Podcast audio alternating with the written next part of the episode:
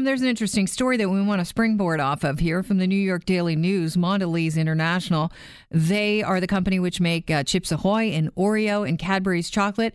Word is they're considering adding the uh, chemical found in hemp and marijuana to some products. The chemical is CBD.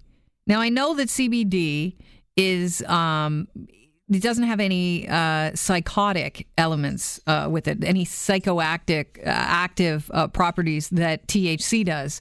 But that's about my experience with uh, CBD, other than friends saying, oh, yeah, I take it nightly. It helps me sleep better. So we've got an expert on the line. Dr. Lauren Kelly is assistant professor in the Department of Pediatrics at the University of Manitoba. Welcome to the program. Hi, thanks for having me. Just give us a refresher here. CBD, how does it work and what is it? So, uh, CBD is another type of cannabinoid that's produced in the marijuana plant, so similar to THC uh, and a variety of other different compounds that are found in the plant. Um, and the difference between CBD and THC is really the um, type of effects that it has. So THC again acts primarily on the brain, um, so it has kind of that intoxicating or gives that sort of high feeling, as opposed to cannabidiol, which um, we don't really know too much about how it works. But the way that scientists think that it works is through um, enhancing the body's use of their own natural endogenous cannabinoids. Um, so again, less of a focus on the brain and more of sort of a whole body effect. But it would act by attaching to receptors somewhere in the body, correct? So that was what we had thought previously. Recent, recent, research has suggested that that may not actually be the case. So it was thought that it did bind to the cannabinoid 2 receptors. Um, but some recent studies in animal models have been showing that perhaps it actually is working on um, different parts of the endocannabinoid system. Now, this is primarily used to treat, uh, from people that I know, insomnia or anxiety. What else are they using CBD to treat? Right. So I can really only speak from a, pediatric perspective. That's where my research program is in, and and we're really seeing um, both uh, cannabidiol and a little bit of THC as well being used for epilepsy, being used to manage palliative care pain, uh, pain in children with cancer. Um, it's being used for uh, uh, autism spectrum disorder. There's some really interesting work coming out of Israel in that area, uh, as well as for anxiety, uh, for sleep, uh, and really a multitude of, of symptoms. And this is being used in kids, so can we assume that it's safe to be used? So, uh, no, that is definitely not something we know and that we have the evidence to support. Um, I think there really is a big push from online parent communities. There's a lot of positive case reports where it has worked in an individual child, with the exception being epilepsy. There have been some rigorous studies uh, that have been conducted um, in children with very severe forms of epilepsy that don't respond well to medication. There is some evidence to support safety um, and effectiveness in, in managing seizures. But outside of seizures, we really don't know what dose is safe. We really don't know what the long term effects are.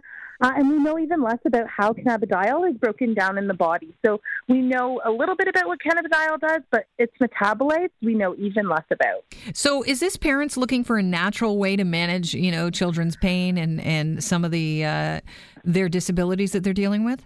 Yeah, I think it's a combination of, of both that as, as well as parents who haven't seen necessarily excuse me, the treatments effects that they would like to see with traditional medicine. So, um, you know, in some of these, the children that are managed with seizures, these children have failed, you know, 9, 10, 12 conventional medications.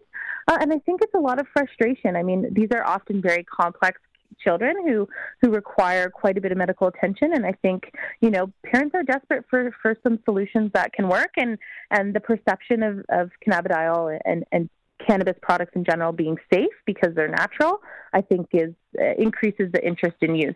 So, if that's in, in question and, and you know, there's no conclusion on the safety for kids using CBD or the long term effects of that, does it shock you that Mondelez International, which owns brands like Chips Ahoy and Oreo, are actually considering putting CBD into some of their products, which could be, uh, quite frankly, attractive to kids? Like, I don't remember the last time I've craved an Oreo. No, I mean, it is shocking, and I think we're certainly 10 years away from having evidence to support that that would be a safe decision. I'm hoping that they're using very, very small amounts, which kind of begs the question as to why bother. Um, but no, it's definitely shocking, and I, it's certainly not a product I will be giving to my children. So, the takeaway, because parents are listening right now, and I know a lot of people have heard about CBD, what's the takeaway on safety?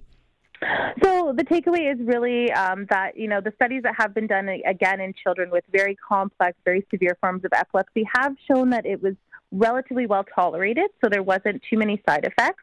Um, but again, you have to think about the risks and the benefits. So these are children that are having 100 seizures a day, uh, you know, are not well managed and have a very poor quality of life.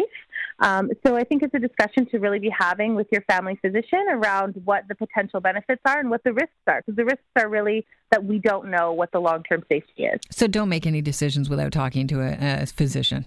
Exactly. Thank you so much, Dr. Kelly. I really appreciate your time today.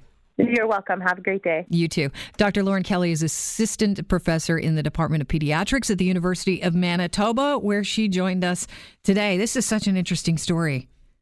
I think you know when, when the question mark is why would would Mondelez uh, with Chips Ahoy or Oreo or Cadbury chocolate you know, even if it's a small amount of CBD, why would they consider it? It's all about the branding. It's all about the cash. It's all about getting in on what people think will be the next big thing. And, you know, now that recreational use of marijuana is legalized, people are scrambling to try and get in on this.